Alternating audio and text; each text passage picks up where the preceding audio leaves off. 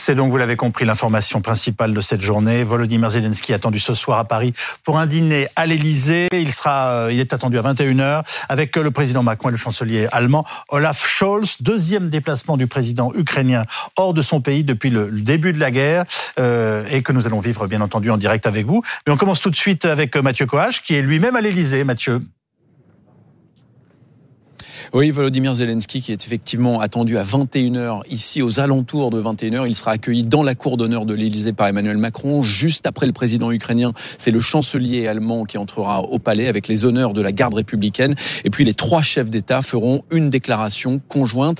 Cela veut dire qu'a priori il n'y aura pas de questions, mais cela reste à confirmer. Ensuite, dîner de travail à 3 et a priori Volodymyr Zelensky devrait passer la nuit à Paris avant de se rendre demain matin à Bruxelles pour la troisième étape de cette tournée européenne. Alors si Volodymyr Zelensky se déplace, ça n'est pas pour rien et ce dîner ne s'annonce pas simple, ni pour Emmanuel Macron, ni pour Olaf Scholz. Je vous demande des avions de combat pour l'Ukraine. Voilà ce qu'a dit Zelensky depuis Londres tout à l'heure. Il va réitérer cette demande ce soir à l'Elysée. Emmanuel Macron n'avait pas fermé la porte à cette possibilité. On verra ce soir s'il est prêt à s'engager, à aller plus loin. Et puis la relation personnelle aussi va compter. Pendant ce dîner, Volodymyr Zelensky n'avait pas digéré, vous savez, les appels répétés d'Emmanuel Macron à ne pas humilier la Russie au moment de négocier la paix. Je crois qu'il a changé pour de vrai cette fois, dit le président ukrainien à nos confrères du, du Figaro, en rappelant que c'est la France qui a ouvert la porte aux livraisons de chars. On est peut-être à un tournant diplomatique de cette guerre et ce tournant va se dessiner ce soir ici à l'Élysée. Mathieu Coach en direct de l'Elysée. Voilà, tout est posé euh, grâce à Mathieu. Nous ont rejoint Thierry Arnaud, éditorialiste politique international de BFM TV, le colonel Michel Goya, consultant défense de notre chaîne, Sylvie Berman, consultante Elle Diplomatie, ancienne ambassadrice de France en Russie, et Olivier Védrine, politologue, rédacteur en chef du journal d'opposition russe Russian Monitor et co-auteur de Goodbye Poutine du KGB au crime de guerre. Ce livre sort euh, aux éditions Ginko le 24 février, donc euh, à pour la date anniversaire euh, du début euh, de cette guerre. Alors, on parle évidemment d'armement et on va faire un premier point avec vous, Magali Chalet. Où en sont les promesses en matière de livraison de chars et d'avions euh, aux Ukrainiens? Bien, parmi les dernières promesses en date, il y a les chars Léopard. Hein. L'Ukraine va recevoir dans les prochains mois au moins 100 chars Léopard 1 de la part de l'Allemagne, des Pays-Bas et du Danemark. Ce sont des modèles anciens de blindés de combat hein, de fabrication allemande qui seront refaits à neuf. Alors Berlin, Copenhague et La Haye promettent également une formation euh, des soldats ukrainiens au maniement euh, de ces chars ainsi que la fourniture de pièces détachées euh, de rechange et des munitions. Alors une fois remis en service, au total, 178 chars Léopard 1 seront potentiellement concernés. Et puis il faut savoir aussi que fin janvier, Berlin avait déjà accepté de fournir 14 chars Léopard deux, hein, issus des stocks euh, de l'armée allemande. Un certain flou règne encore sur les autres pays euh, volontaires. Hein. On sait que la Pologne a promis euh, d'en livrer 14, le Canada 4, et puis il y a également la Finlande, la Suède, la Norvège, l'Espagne et le Portugal hein, qui ont aussi indiqué vouloir contribuer à cet effort. Un premier bataillon d'environ 31 de ces chars devrait être livré à l'Ukraine entre mars et avril. Et puis, il est aussi à noter que les Britanniques ont aussi euh, promis d'envoyer 14 chars euh, Challenger et les Américains 31 chars Abrams. Alors on, rappelle que Volodymyr Zelensky demande euh, lui aussi des avions de combat à corée à cri. Oui.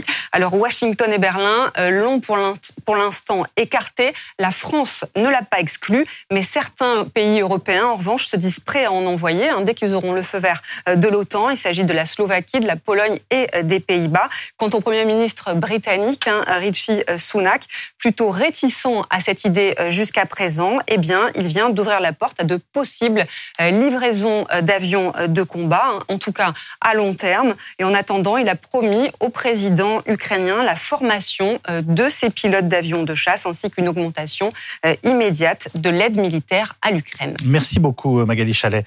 Euh, Thierry Arnaud, est-ce que quelque chose peut se débloquer sur les avions ce soir à l'Elysée se débloquer au sens où on aurait un accord pour livrer des avions dès maintenant, non sans doute. Voilà. mais il y aura un langage qui sera plus nuancé qu'il ne pouvait l'être il y a quelques jours ou quelques semaines encore. Il n'y a plus de tabou euh, sur ce sujet, dit-on aujourd'hui euh, à Paris. On sait que la pression ukrainienne est très forte. On l'a constaté évidemment à, de multiples reprises à Londres aujourd'hui. Euh, lorsqu'il est venu il y a quelques jours à Paris, le ministre ukrainien de la Défense, Alexei Reznikov, a fait cette demande auprès de son homologue français Sébastien Lecornu. On sait qu'il y a des Mirage 2000 qui sont retirés du service pour une partie d'entre eux et qui sont donc potentiellement disponibles.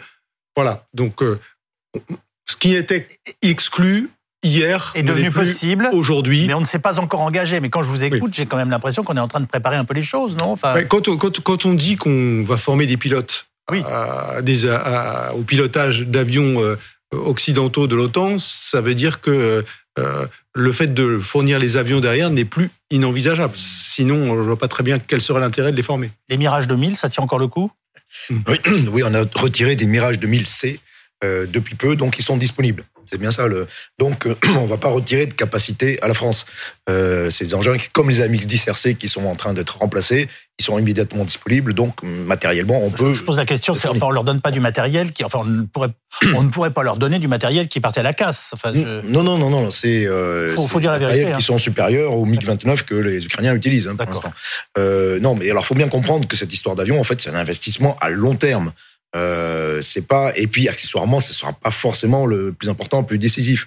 Euh, L'armée ukrainienne a besoin de tout, elle a besoin de tout euh, très rapidement, et notamment pour mener les combats actuels et les combats au sol. Alors, juste un point, c'est-à-dire parmi tous les équipements en fait qui dont on, on, se focalise sur les avions parce que c'est ce qui est demandé sur le champ de bataille, mais c'est certainement l'équipement le plus intéressant qui est envoyé actuellement, ce sont les GL SDB. Alors, là, je veux bien que vous traduisez. Eh ben, ça veut dire, c'est un acronyme qui veut dire euh, munitions de petit calibre lancées depuis le sol. Concrètement, c'est une bombe volante qui est euh, une portée de 150 km euh, et qui est très précise et qui, au lieu d'être envoyée par avion, peut être envoyée par roquette, par lance-roquette, les fameux HIMARS et les autres.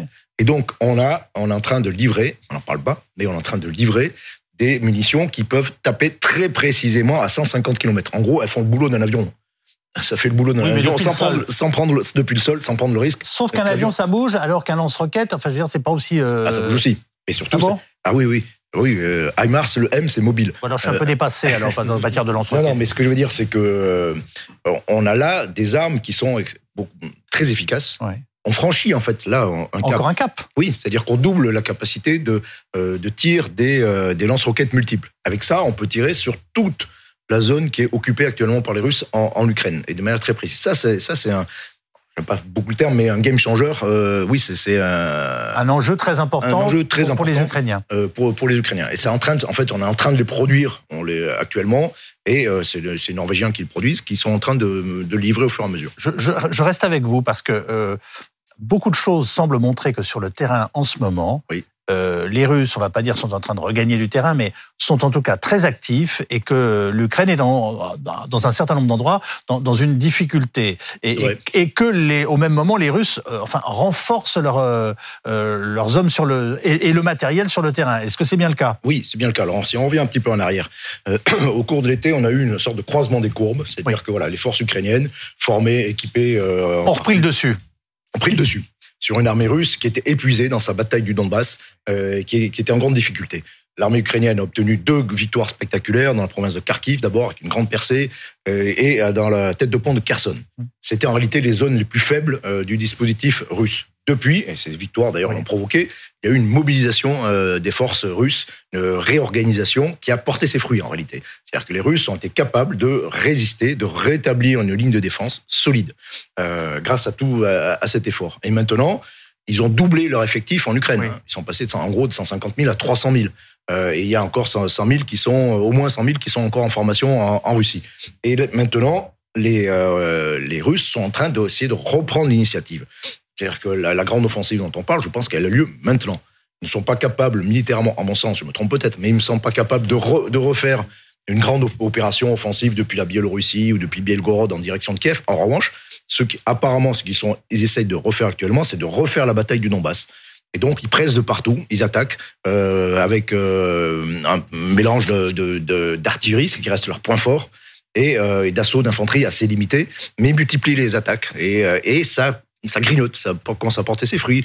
La, ville de Bakhmut, dont on en a beaucoup parlé, euh, est, très clairement menacée, par exemple. Alors, je rappelle que le président euh, Zelensky est attendu ce soir dans l'Elysée. Visiblement, son avion aura un petit peu de retard, mais vous vivrez tout ça, bien entendu, en direct sur notre chaîne. Sylvie Berman, vous nous rappelez régulièrement, parce que, bon, je ne veux pas dire qu'on est euh, bout de feu au bout en guerre, mais la situation de l'Ukraine amène souvent à ce qu'on dise, voilà, est-ce qu'on peut les aider plus? Est-ce qu'on peut aller plus loin?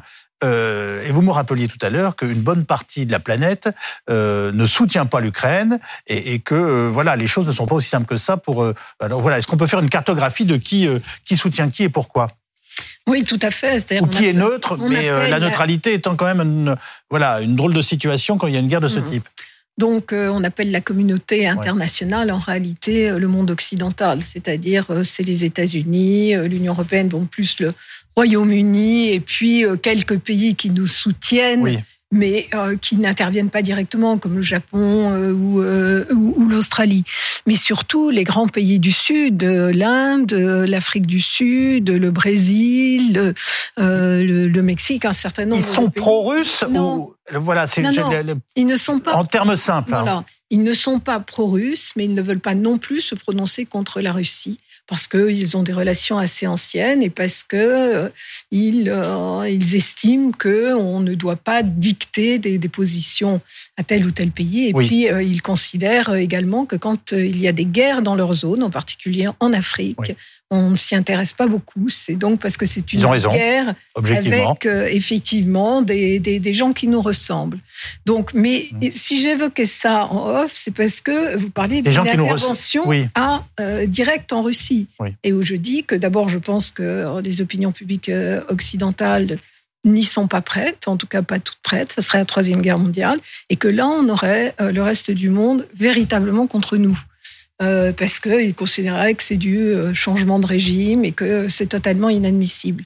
Mais je n'évoquais pas évidemment l'aide à l'Ukraine pour qu'elle puisse exercer son droit à la défense légitime. C'est si on allait plus loin. Les, Russes ont réagi très clairement ce soir à la possibilité d'arrivée d'avions euh, avec un communiqué, mais alors quasi immédiat, hein, Thierry Oui, comme à, comme à chaque fois, parce que pour toutes les raisons que Michel Goya expliquait tout à l'heure, on voit bien que s'ils arrivent, les avions, c'est un, un geste à long terme. Donc c'est un geste politique plus que militaire au moment où on se parle, qui donc appelle une réponse politique.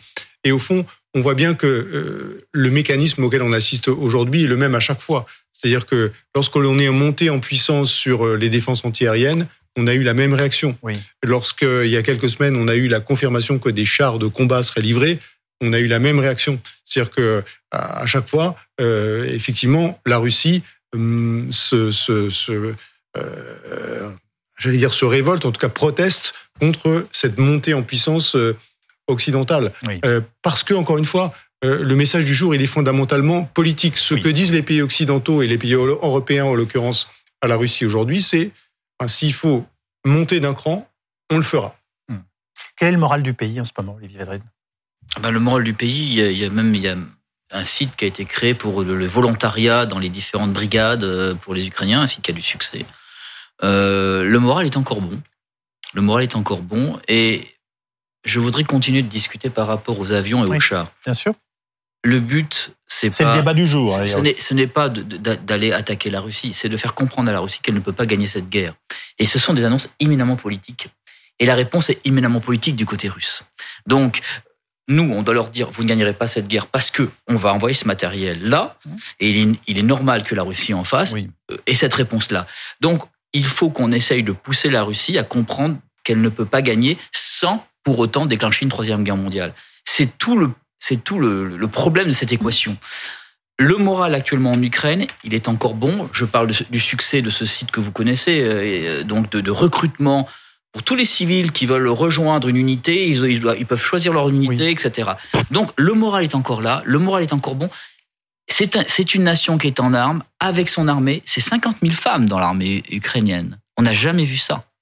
Donc c'est tout un peuple voyez? Donc, euh, le moral des Ukrainiens est bon, mais comme dit le président, ils ont besoin d'armes. Voilà, c'est tout. Euh, et, nous ne sommes pas prêts à donner toutes ces armes au moment où nous parlons, Thierry Arnaud.